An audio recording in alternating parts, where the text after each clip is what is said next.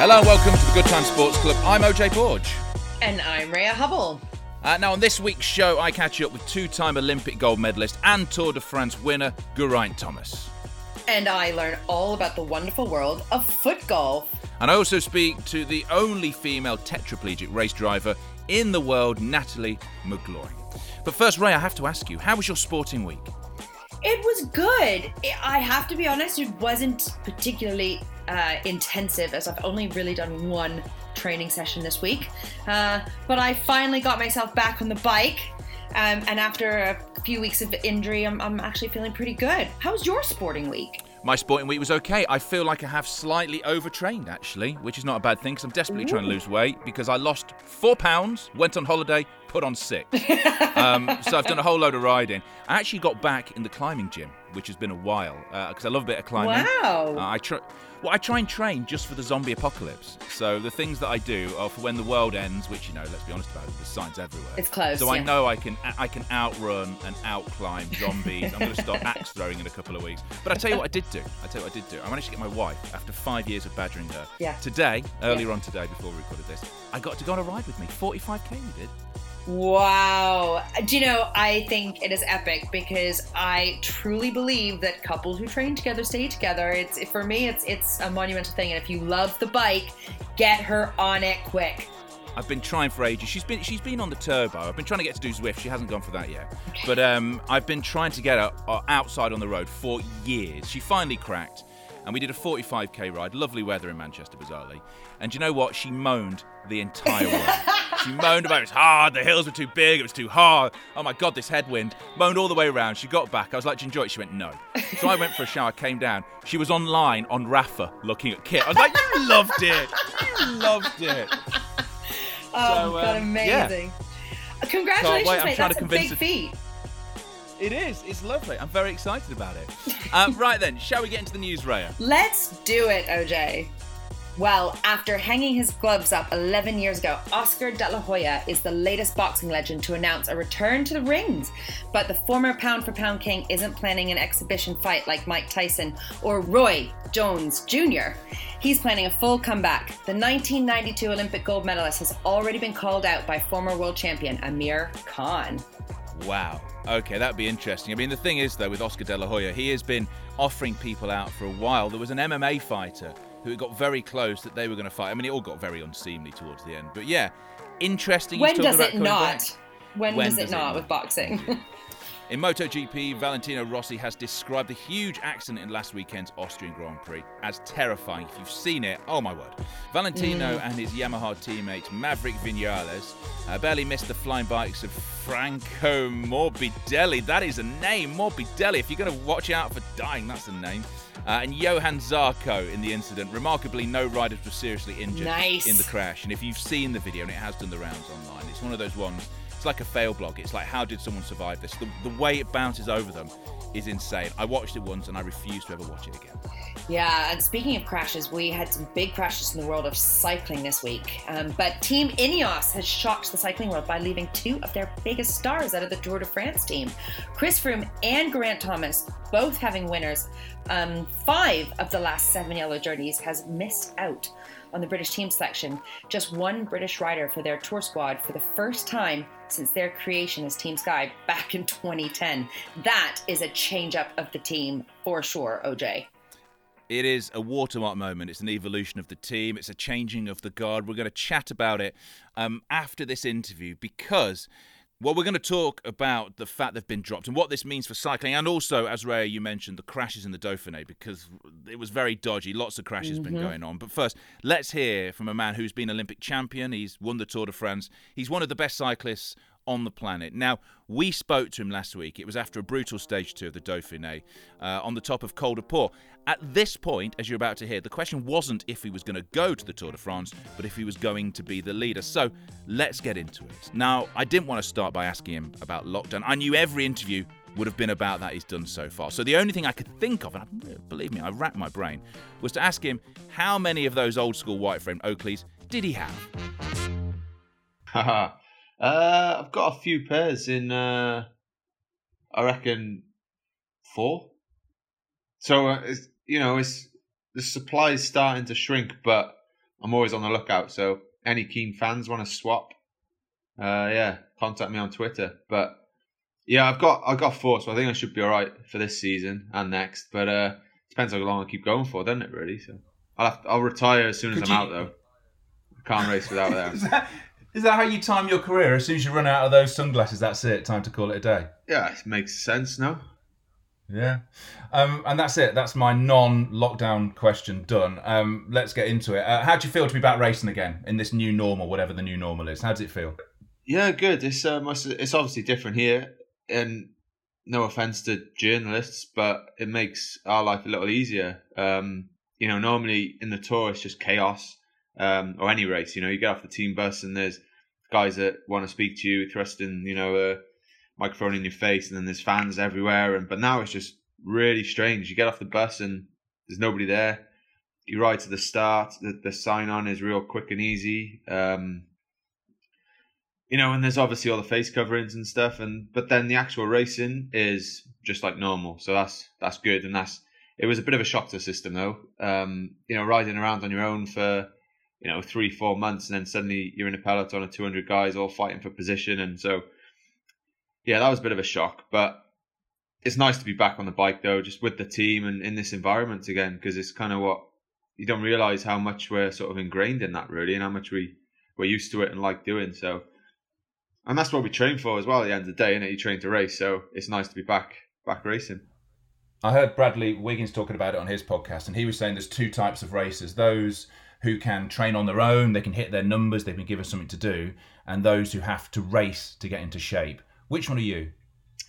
Um, I'm kind of a bit of both, really. I kind of I can train well and sort of you know go through that process, but at the same time, I need to have like a goal to do it. You know, I can't just ride around and train just for the sake of it. Um, and then once I started racing, I think I'm a bit like an old car now. It take a while to sort of get the engine going and sort of really warm up.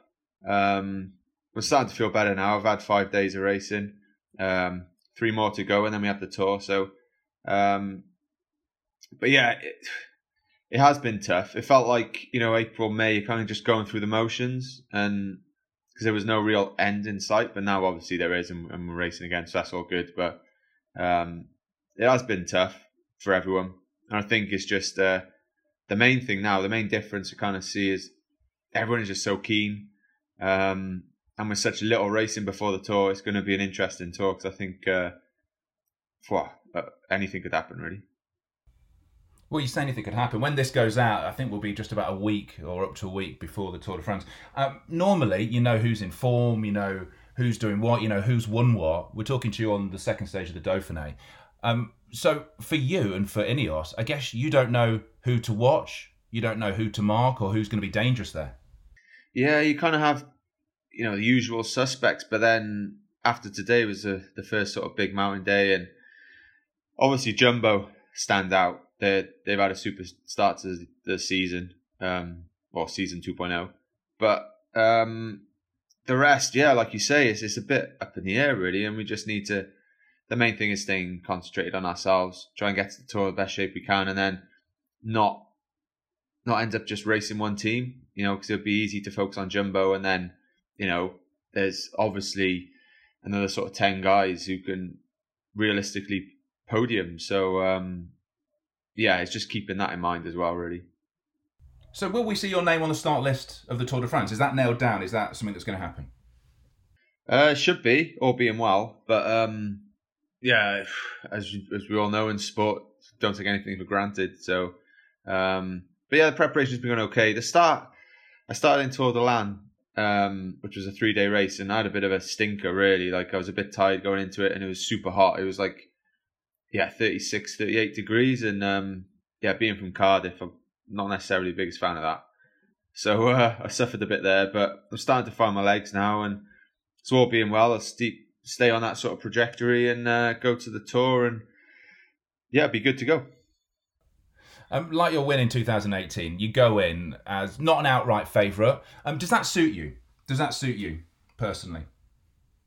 Yeah, I think just going in under the radar is is easier. You know, you have to do less interviews. You there's less people talking about you. You know, you just leave that to the other guys really, you know, Jumbo and then, you know, Pinot, the French guy, and obviously Egan in our team. And if I can just do less and just sort of go about my business, it's, uh, that works for me, yeah. Um, I rewatched the moment post stage 20 just before this interview um, where you were told you'd just won the tour. I got emotional watching it. Have you watched that back since? I've seen it a few times, yeah. Um, well, yeah, it still sort of makes the hairs on the back of my neck stand up, really. And like that last 500 meters, I'll always remember just being on the radio to Nico, who was our DS, and uh, yeah, just asking him, "Oh, Nico, have I won the tour?" And he's like, "Yeah, yeah, G, you won the tour." And well, just that that feeling will will always stay with me. Yeah, it was in, incredible. Um, where have you kept? Have you got that yellow jersey that you wore that day? Have you kept it somewhere? I don't have that one because it's a skin suit, but I do have the yellow jersey that I wore that I won on Alpe d'Huez, and also the jersey um, that I wore on Champs Elysees. So I framed the one that I wore on the Champs Elysees, and I've kept the one with the numbers still on on, on d'Huez as well. So um, yeah, that's nice to have for sure. Um, now you're going to be doing, as far as I know, a significant amount of the classics for the first time in a few years. What gets your juices flowing more? Is it a Grand Tour or is it the brutality of one of those big one-day races? Um, they're totally different. Like a one-day like classic race is just so intense and it's just all on that one day and it's just real, just raw racing. Whereas, you know, Grand Tours, there's a lot more calculated.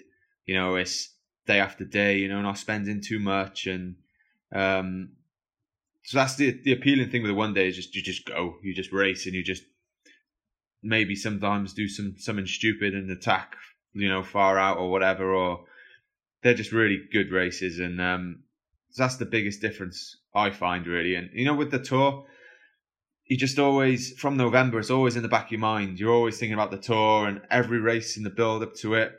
You know, you're going through a similar process, and it's it's not monotonous or anything, but it is really sort of calculated. And whereas, yeah, the classics are more like an art really, rather than a science. And um, but I enjoy both of them. When you when you're going well, you're in the front and you're racing for the win. Both are great. Um, there is a day they're calling the Super Sunday, October 25th. As a fan, as a fan, what would you watch? You've got Paris Roubaix, uh, both the men's and the new women's race. You've got Giro d'Italia, the final stage. You've got the Queen stage of the Vuelta of the Tourmalet.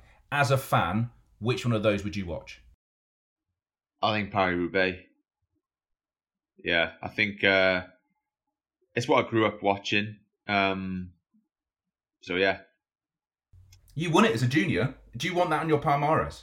Oh, I wouldn't turn it down, that's for sure. But uh, yeah, yeah, it's um, out of out of Flanders, which is the week before. It's like the Belgian, the big Belgian race, and then you got Paris Roubaix. I probably prefer Flanders because I think it's suited to me a little bit better. There's like punchy climbs, whereas you know Roubaix is just pan flat. But yeah, it's something special about it. You know, you win big sort of cobblestone. Um, so yeah, I wouldn't turn either down though. To be fair. Uh, we started this interview talking about when you run out of sunglasses. That might be the time where you hang up, uh, hang up your bib shorts. Um, have you thought what you want to do post career? I mean, maybe you could do some sort of cooking show. I saw you tweeted out your half rice, half chips, all carbs meal the other night. Half pasta, half rice meal. Yeah, I don't know about a cooking show. Um, yeah, I'm not the best cook, but that that that tweet was a bit. Uh, there was a, obviously some sort of sauce and like a meat as well, but yeah, I didn't make it look the nice nicest. But um, I don't know. I'd love to stay in the sport, but yeah, to be honest, I haven't thought about it too much yet. Really, hopefully, it's a long way off. Yeah, I mean, I, th- I think everyone who follows follows not just cycling but follows sports wants you to be in the sport as long as possible. It's just, I guess, when you've started to achieve, do you start looking at what's afterwards? And plus, through lockdown with a new baby, spending more time, maybe even seeing what life would be like when racing finishes. Did that give you a taste of it? Yeah, to be fair, it did actually. Um, and to be honest, it is something I've started thinking about, just like what I'm or what I could actually do. Um, but yeah, hopefully, I still have another four years or so to sort of figure that out. But um, yeah, it's something I've always been mindful of. You know, trying to set yourself up so you know you actually got something to go into. But at the same time, I'd love to do an Ironman. So I've said it before. and I think uh, I'd like to go into that and do that for a while, for a bit. Hello. You still? Yeah. Sorry, mate. I think we just keep losing you. That's all. Where whereabouts are you? Where did the stage finish today? Oh, mate, I have no idea. We basically get on the bus, we ride our bikes, race our bikes, get back on the bus, and different hotels, and that's it. It's strange. Like if I looked at a map, I would no, have no idea where Alpe d'Huez is or Tourmalet or. Well, I know they're in the Alps and Pyrenees. Other than that, clueless. Best luck for the tour. Can't wait to watch it. Of, of all the tours you've raced in, how where does this one rate on the excitement level? Considering you've not raced that much this year and you are going into it with a with a whole load of unknowns. Yeah, I think the unknowns make it less exciting, to be honest, because you kind of, I'm a bit just like you're always second guessing yourself. Like as an athlete, you're always a bit sort of, well, I find a little insecure sometimes. You're always double guessing and assessing how your legs are feeling, this and that. So it's strange to have all that racing to give you that confidence going into it. But yeah, it'd be great to just hopefully do it. Hopefully get to Paris because, uh, who knows in this day and age, eh? But yeah, hopefully we get to Paris and all's good. And uh, well, it'd be lovely to have another yellow jersey in the team. It, it surprised me you say that you're you don't have full confidence in yourself that you're unsure. I, I, you've always looked like one of the most confident racers on a bike that I've ever seen. Somebody who knows that they're always just going to achieve. Yeah, like it's maybe the confidence is is the wrong word, but I don't know. No, it, you just sort of like you're just constantly assessing. Basically, um, once you're in the race and you're going, then it's different. But the beforehand, um, especially with the lack of racing, you're always just a bit like, "Whoa, how am I going to be?" You know, etc. But um, yeah, as soon as you get going, though, it's all good. It's just that perfection thing, isn't it? We're always searching for that perfection. Aren't we all? Aren't we all? Um, mate, thank you so much for doing this. Really appreciate it. Can't wait for the tour, and I can't wait for Super Sunday as well. Do you know if you're going to do Paris Roubaix? Or is that just too far off for you to know? I think I'm down for it at the moment. I'm definitely not down for the Giro or the Vuelta, so guessing I'll be there. Mate, I'm going to have about 10 screens on that day. One of them. Try and watch it on a phone, a laptop, and an iPad all at the same time. Um, G, man, thank you very much. Pleasure. Cheers, guys. Now the the thing is though, I think I think it shocked everyone, and I ended up on Five Live a couple of nights ago, and they were asking me the question: Was it a slight? What is a slight by Dave Brailsford, Sir Dave, to leave Geraint Thomas and Chris Froome at home? What are your thoughts on it, Rhea? I mean, I don't know. It's one of the biggest funded teams out there, and at the at the end of the last tour, you had what five GC riders that are all capable of taking the yellow jersey. If that's the case, and you have been as successful as those two guys have, maybe you do give the the lead ride to the younger, fresher blood, and you do leave those guys out. And I'm not saying that's right, but in, in my mind, that's how it's been played. You have to look at Ineos. It's been very much like Manchester United when Alex Ferguson was there. You keep the people Yeah. doing the job where they can do it. As soon as they can't, you move on to someone else. Now, coming out of lockdown, I think Chris Froome. It was always it was always understood that it was going to be difficult for him to find his form. He's had what three Yeah. days racing in two years. No one knew. Yeah. But coming out, no one's had any days racing. And you would have thought somebody with the background of Geraint Thomas, who's come through the British cycling program, he'd have been given a load of numbers, and you hit these numbers in training, and then you come out of it and you go to the Dauphiné, and you're good. And a lot of people were saying, oh, maybe Froome and Geraint and Egan Bernal to that point, maybe they're not going so well at the Dauphiné because they've got training in the legs. Because Ineos like to to race them stressed beforehand to see how they deal with it. I honestly believe the problem is they came in a little cold. Now, you can usually start the Tour de France. We know Ineos have done this before. You can start the Tour de France not in form, and you ride yourself into form. It's such Yeah, a long race that if You you, go in, if you go in firing in the first week, by the time you get to the the third week, you've burnt yourself out. You look at that. You look at the parcours of the Tour de France this year. You could you could easily be four five minutes down by the time you've got out of the fourth day. And I just think Dave Brailsford looked at it and went, "You're not in form. You're not going." Because he's Yeah. asked, you know, he, he, I mean, Mark Payne's with us here, um, who produces the show. You've seen, you heard the interview, you were there when he did it. There was no mention of him going to do the Giro because he wanted to do Paris Roubaix. Yeah, and exactly. And the thing is, you know, you mentioned Dave Brailsford. Dave Brailsford is famously one that doesn't uh, stand on sentiment. You know, this is a very similar position to uh, 2013. We had Bradley Wiggins, who just won Britain's first ever tour. He came in on the back of you know an Olympic wave, and everybody just expected him to go to the tour, even if it was just as a support for Chris Froome. And he was he was moved on to the Giro quietly. This time we've got an even more complicated situation. They've got the defending Tour champ in Egan Bernal, who's been very successful. And then you've also got Richard Carapaz, who won the Giro last year, who they bought in specifically to ride, you know, a Grand Tour. He was going to do the Giro. That him and Geraint have basically swapped over, and and you know now they've also got Pavel Sivakov, who's been on incredible form. Who was who was who was flying at Dauphiné? The difference the difference with it all, the difference I would say is after Bradley Wiggins won the tour and then went and won that gold medal at the Olympics, I think his head wasn't in the game. I, you know, I, I think yes, I'm going to return the favour, but I think I think that was an easy decision. This one, I mean, there's no favours. It surprises me with Froome going to Israel Startup Nation. Maybe it's almost like, well, we've got to look at the future anyway. I thought that I took Geraint Thomas. I must admit, it just goes. Maybe we haven't seen his numbers. I mean, you know, you're a coach, Rhea. Do you think he just wasn't firing because he just wasn't getting? I, I, uh, uh, like you said, no one has seen their numbers, but given his heritage, given his success rate, I, I, my personal view is it it's it's probably down to politics more than fitness. Um, and and you and I will, I, I guess, agree to disagree there because I think you think there's no form. Um, and I I can't see someone like G not being able to ride himself into form in the Tour de France, which is what he's done time and time again. But he would not be a leader. But That's, he would not be. He would. He would be going simply as a domestique right. because the thing is, if you look at those first few stages, you could be tens of minutes down. You could see Ineos, who, let's be honest about it, the whole point of the Ineos team is to win yeah. the Tour de France. It's not no. to win the Giro, it's not to win the Vuelta, it's not to win day, you know, day long races or any of the monuments. It's to win the Tour de France. Hence why they've won whatever it is, five out of the last yeah. seven. So, you know, to go with a team that isn't firing, I just think I think it's a sad thing. And it makes it a very non British race. Now, historically, the Tour de France yeah, has never really had British riders in it up until what ten years ago when Bradley Wiggins won it. We weren't anywhere close. I'm saying we, the royal we.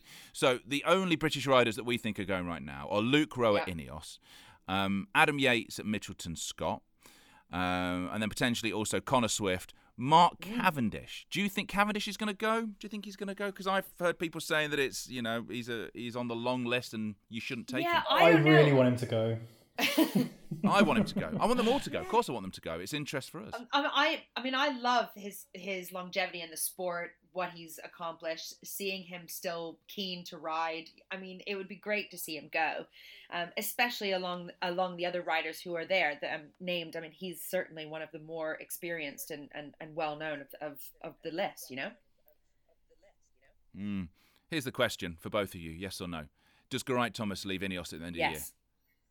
No. Oh. I I I think no as really? well. Really? I think no as well. I think I think he's onto a good thing. I think he will see every, every rider who's left Ineos, who was part of the Ineos setup, has never gone on to bigger things. There's never look look at Richie Porte. Yeah, I was going to say the Richie Porte situation is interesting, and also you put this another way, and I think this is the way that Geraint will see it. He will be disappointed he's not racing the classics. He'll be disappointed he's not going to the tour but he wins the Giro, the opportunity that he had a few years back, and he crashed out when he was in form. Gets that extra week break, goes there, and then he's just got to win the Vuelta to complete the set, and that for a rider is almost as important as winning another title at the, at the Giro. Sorry, yeah, at the um, Tour. That's a pretty fair ac- um, analogy, actually. Thinking about it. Hey, that's what we think. But what do you think? Always like to know your thoughts on it. Maybe you disagree. Maybe you vehemently disagree and want to shout at us using all caps. We'll take it. Uh, let us know via your social media of choice. The hashtag GTSC will get your thoughts to us. Now, last week in the Blazing Sun, I sat down to talk to the Disability and Accessibility President of the FIA, Natalie McGloin, to chat about how she found herself behind the wheel, her thoughts on the future of disability motorsport, and, and even then, cycling was on our minds. Uh, Natalie, as I said, thank you so much for doing this. Uh, how is your day going? Uh, yeah, good. Um, just come back from a bike ride. I had to uh, go to the bike shop, and it was uh, a lot longer than I anticipated. So thank you for bearing with me. It's all right. That is the way. I mean, if we were on video right now, you'd see I'm sat here in soggy lycra. It is, it is warm out there. Yeah, that's why I'm not on video. um, your story is an inspirational one for people who don't know about your background. If you don't mind telling it, just tell me about how your background, where you got to your racing driver career now, and the work you do with the FIA. Just talk me through your story if you can. So um, I broke my neck in a car crash on the road when I was 16. Um, no one's fault, just one of those things, wrong place, wrong time. Um, and after that, I went back to school, um, went to uni, and was introduced to a sport called wheelchair rugby. And it was actually wheelchair rugby that got me into racing. So I had quite a passion for for cars just through kind of my uni years. And uh, I met someone at Wheelchair Rugby who also had a passion for cars who introduced me to track days. And just things got out of hand very quickly. And before I knew it, six years after I'd started doing track days, I uh, I bought myself a race car and entered myself into the Porsche Club Championship. So uh, that was um, that was kind of the the short version of how I got into racing. Um, and then shortly after I'd started racing, I started um, public speaking, and um, I was invited to speak at the FIA International Conference in Geneva in 2017. And Jean Claude heard me speak, and shortly after that, he offered me the position of the uh, president of the newly formed Disability and Accessibility Commission, and that all happened very quickly as well. So uh, that's how I got to those kind of points, if you like, in a nutshell. It's uh, an interesting journey. Um, it's an interesting journey that if a car is something that ended up making you disabled, you became tetraplegic, to then pursue a career in motorsport, that is an in, that's an interesting journey. Yeah, um, I, I, I don't associate them with the same things. So people often ask me, you know, how can you race cars given that that's how you broke your neck? And you know, when I broke my neck, I didn't have a driving license. I was a passenger. So I, I, I guess in my mind, because I wasn't in control of the car, um, I don't, I don't really see the kind of risk of being injured in the road as anything to do with motorsport. So um, yeah, it's not, it's not an obvious choice, but I'm, I'm always driven by passion and cars for me um, were kind of a freedom after my injury um, in that once I got my driving license, I could go wherever I wanted to go without anyone's help. So um, they became my kind of gateway to kind of developing on my journey, I guess, after my my injury to getting more confidence and more independence.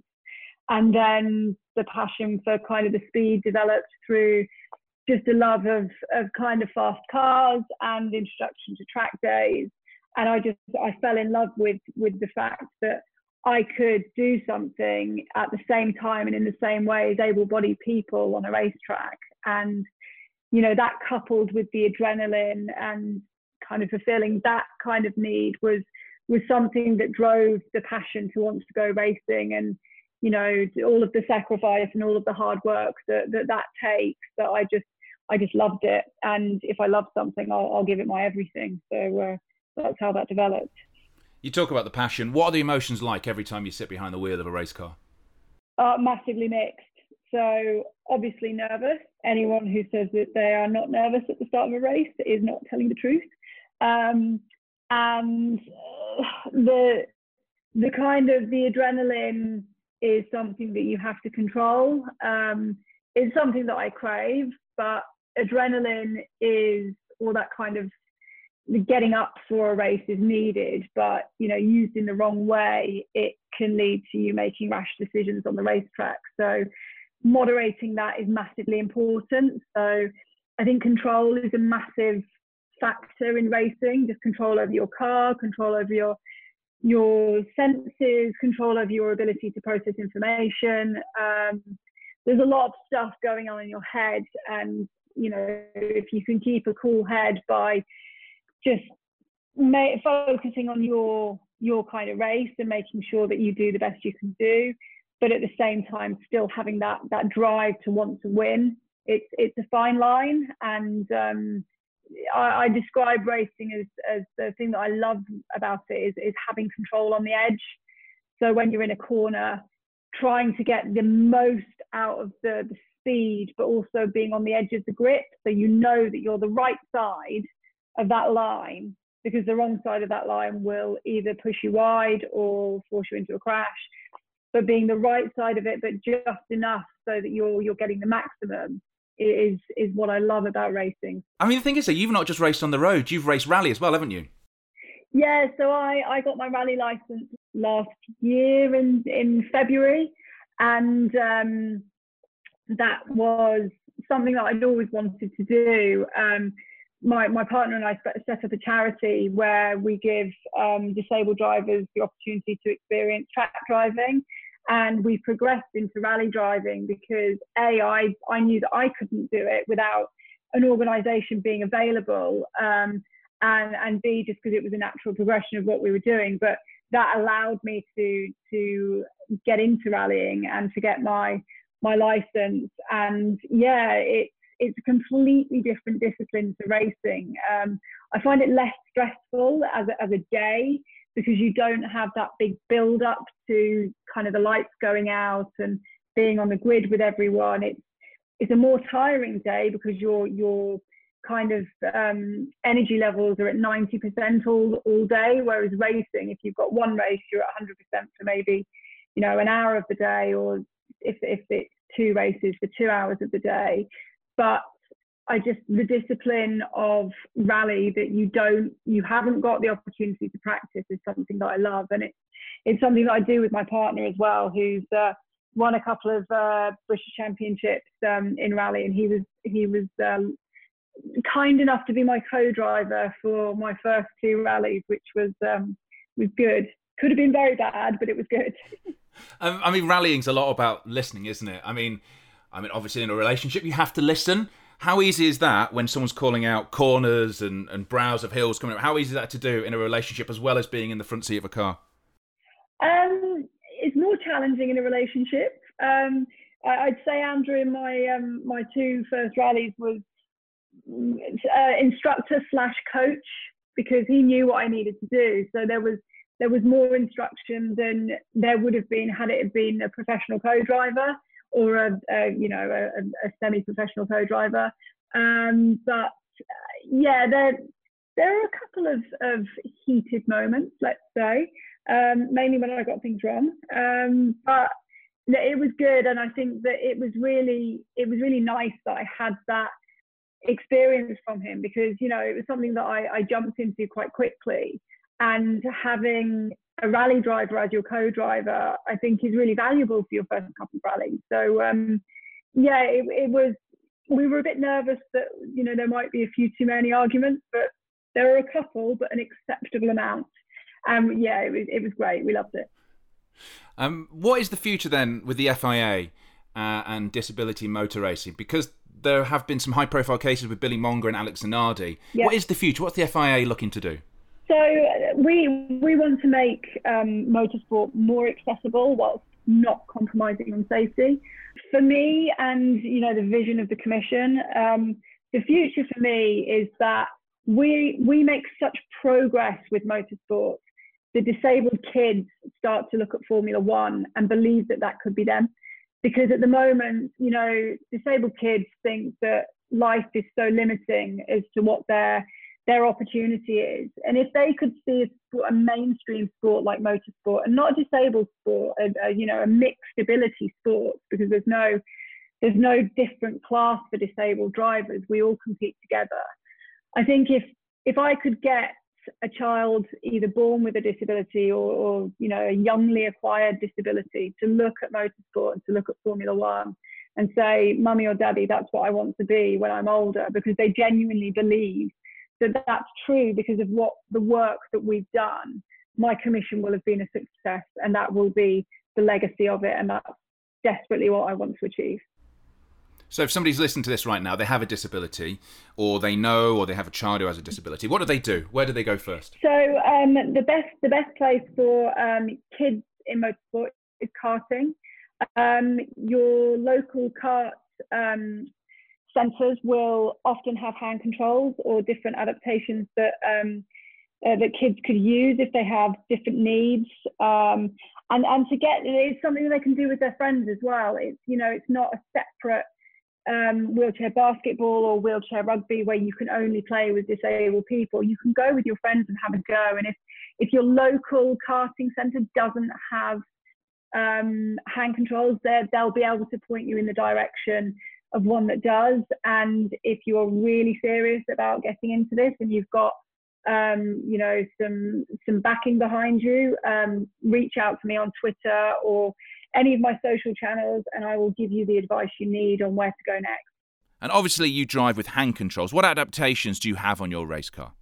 So the adaptations in my in my Cayman race car are they're really straightforward actually. So I'm paralyzed from the chest down. I don't have any movement or sensation below my chest.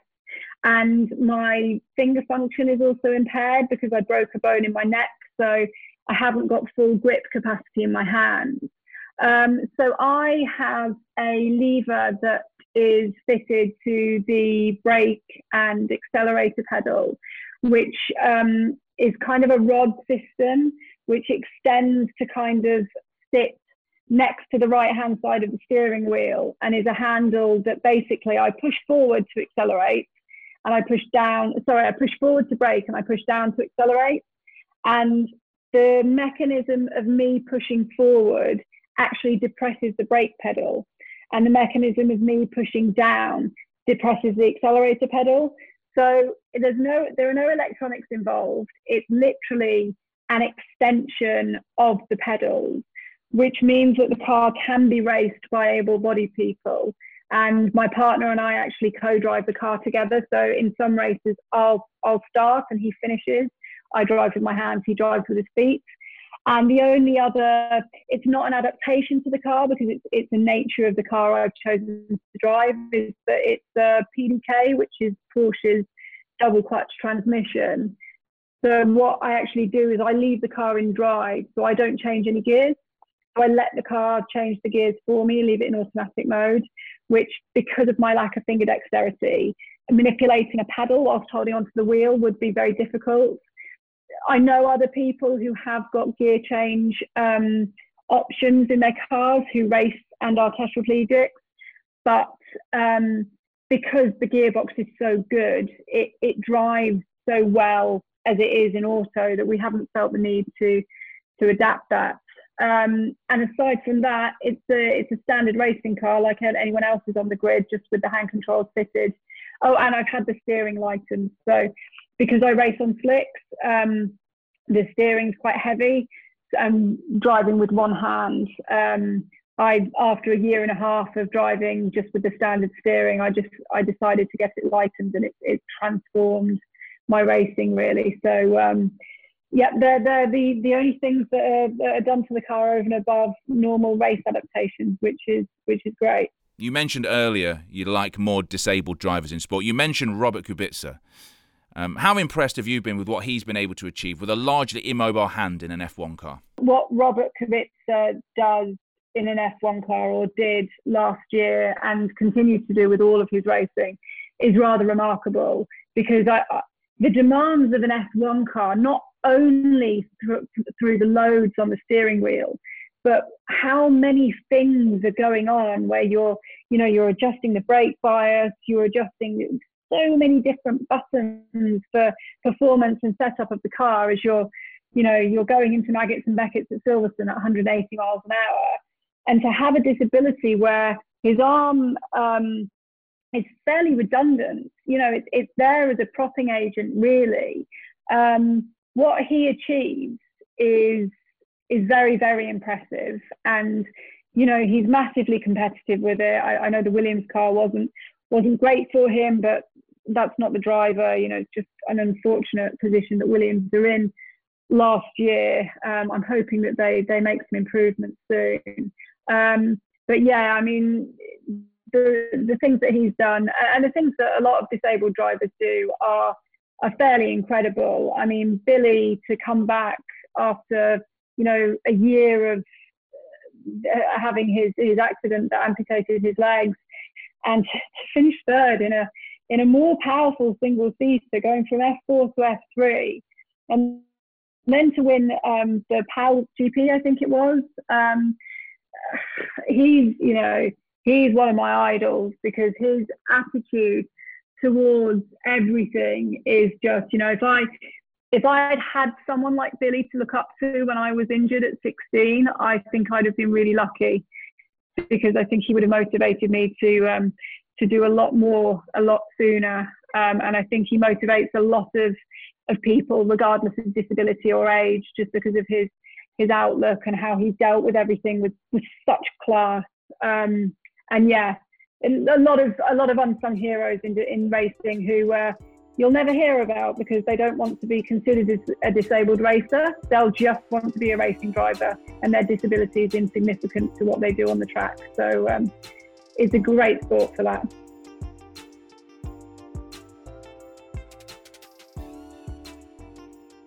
Thanks, OJ. And now for something completely different. On the pod today, we have got a very new sport. Certainly, sport I've never heard of. Maybe you have. And we're going to talk foot golf. And to help me find out about this new sport, I have the Neil Shea, president of the Foot Golf Association of Scotland, and Stuart Campbell. Stuart is a Scottish pairs player and currently, along with his partner Michael Eardley, are the top four in the Scottish rankings, as well as the course development officer for the Foot Golf Association of Scotland. Oh my goodness! Hi guys. Hi there. Thanks for having us. How you doing? Yeah, we're great. Thanks. Yeah, really good. Really good. I love new sports. I love when sports come through and things change in the world from traditional to new. Um, and so I got really excited because I used to play golf and I love it. And then I Googled it and realized there was a football involved, which got me quite traumatized. so, for the sake of everyone who's never heard of this before, tell me what is foot golf and how the heck did it come to be? Okay, so foot golf is obviously a hybrid sport, which has um, come together of a combination of, of, golf and football, as it sounds. Um, it's played predominantly on golf courses, but there are some foot golf only courses now, and it's played with a size five or for your junior size four football. Um, obviously, you play the rules pretty similar to golf, so we play with par threes, fours, fives, um, and obviously into a slightly larger hole than a golf hole.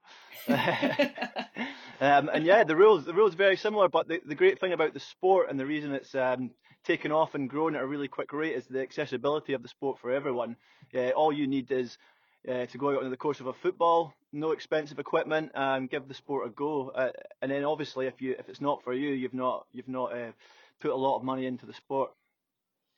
So you get your football, and I guess from the sounds of it, you saying it's so accessible, there isn't the same golf membership fees and green fees. No, we tend to have um, just pay pay to play fees. There are some courses, foot golf courses now that do have member fees to, to keep the cost down throughout the year, but most people can go and have a round from anywhere between ten and fifteen pounds for a round, so it's not it's not um, extortionate at all. Brilliant! I, I, it's so great when you've got something new. I have terrible um, foot hand coordination. So I would not even play with you guys until I'd felt like I was almost a professional. Um, um, but tell me, um, how did you get into it? How did you start it? And how, Stuart, has competition been for you? Tell me what your foot golf career has been. Yeah, I started, uh, I went up for a, a, social round with some friends um, about three years ago now um, at a course not too far from where I live. Um, and just from my foot golf background, being quite competitive, quite competitive, um, it, it, it, gripped me right away. I wanted to go back and beat my own score um, repeatedly.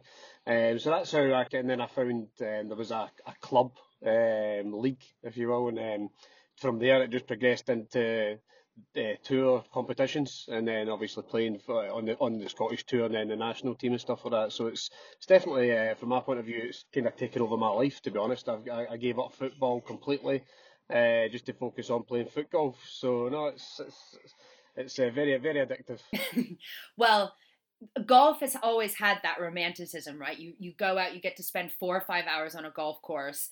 Um, football itself is quite the opposite, but being able to combine two of possibly the most famous sports you can possibly imagine and put them together. I, I can imagine you guys have just fallen in love with it and obsessed might be the word you, you, you would use to describe it. Yeah, absolutely. It's um, I think everybody that comes to the sport for the first time has that feeling that like, oh, I want to get back out there and do that again.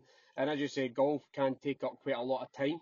Um, but I, I, mean, if, if me and Neil were playing around, we could easily go round in about an hour uh, in 18 holes. So um, it's a lot quicker pace wise. So you do get good value for your money, absolutely. Yeah. The frustration of having a bad round makes you want to play even more again rather than the opposite, which is great. Yeah. I, I remember the days when I was first starting off playing actual golf where I often would throw my a little temper tantrum and say I was never playing again. So the thought of being able to uh, play a bit more quickly and have that urge to do it is is very good for me.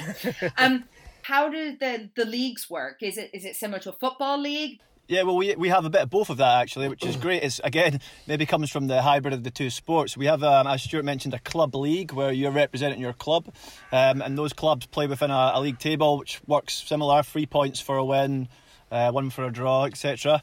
Then we also have the individual tour where you're playing for ranking points. So depending on your final position within the tournament, you collect points, which go into a ranking leaderboard that, that lasts the entire season. So it, it's a bit of both. Very good. Now, when I introduced you guys on the pod today, I noticed that you guys are very proudly, with the accents obviously, um, part of the Golf Association of Scotland. Uh, listen, I'm from Canada, so I know that not all nations can get along because in Canada we try to separate as well. The French and the English just don't like each other.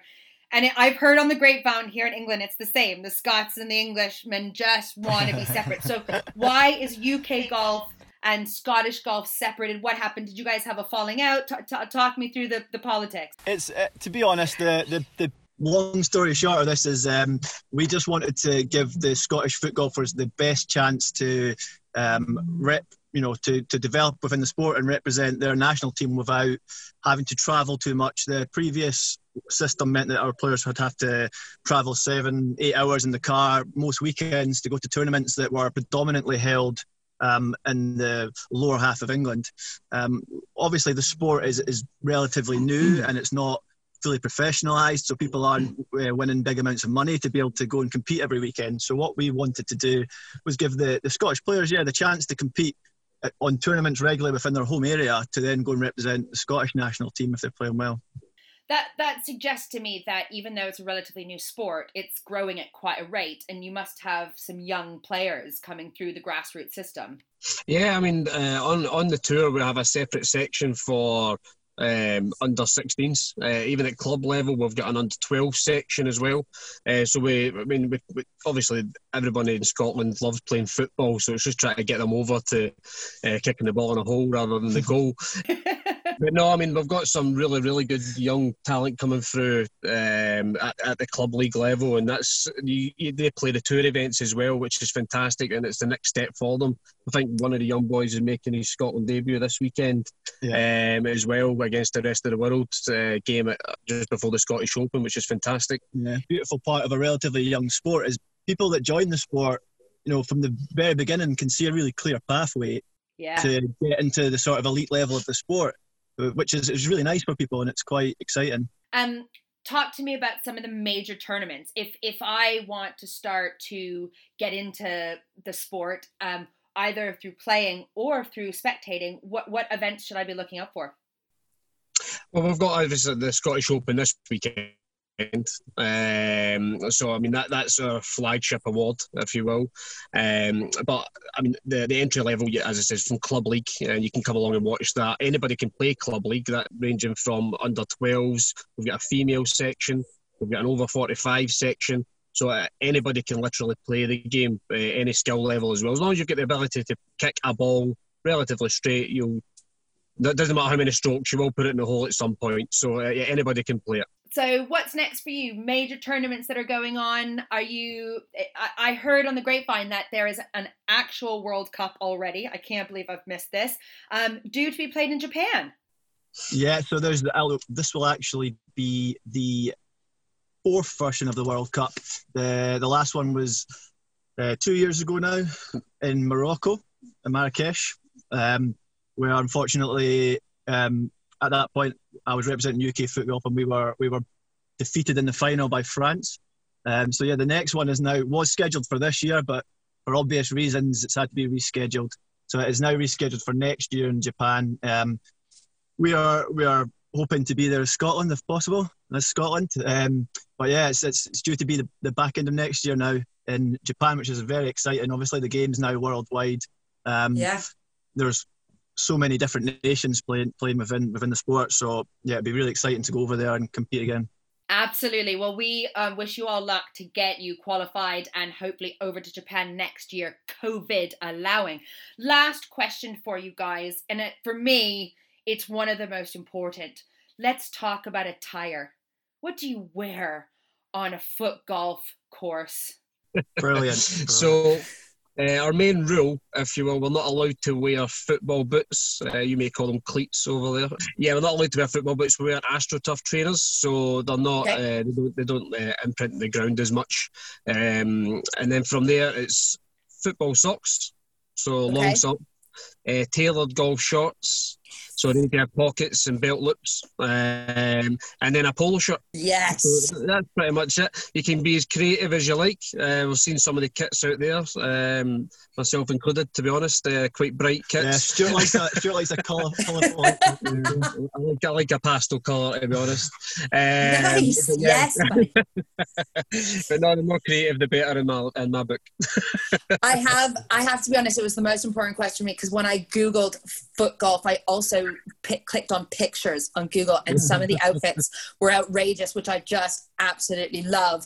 Um, guys, best of luck for the Scottish Open this weekend, and thank you so much for joining us today. Thank you very much Brilliant, for having us. thank you.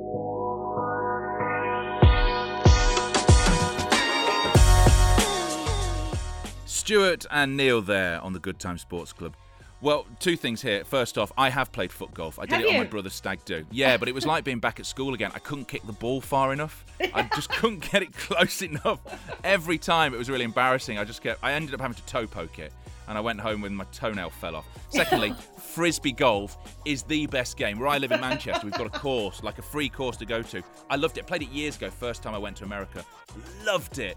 Thought it was great. Came back, and there's now a course around the corner, and me and a few of my dad mates, we all go on like a Thursday night and play around and drink beer. Don't tell I anyone, but we feel drink beer as well. on the course. challenge coming on. I do. uh, and that is it. On those on those words, we are done. If you've been enjoying the Good Time Sports Club, uh, you probably already subscribed. If you have, then please do review us. Five stars makes Rhea so happy. It does and if you can, why not tell a friend as well? Also, give us a follow on our social media channels. You can find us on Good Time Sports Club on Instagram and Twitter. Thank you so much to all our guests today this week Geraint Thomas, Nathalie McGloin, Neil Shave, and Stuart Campbell. The Good Time Sports Club is a Shock Giraffe production. It was presented by me, OJ Borg. And me, Rhea Hubble. And we also had the lovely voice of. Mark Payne! My voice has gone very shrill, but that's me. Yeah, yeah, he couldn't, he couldn't unmute himself quick enough. The show is produced by Mark Payne with additional production support by James Watkins. Until next week, Rhea, goodbye. See you later!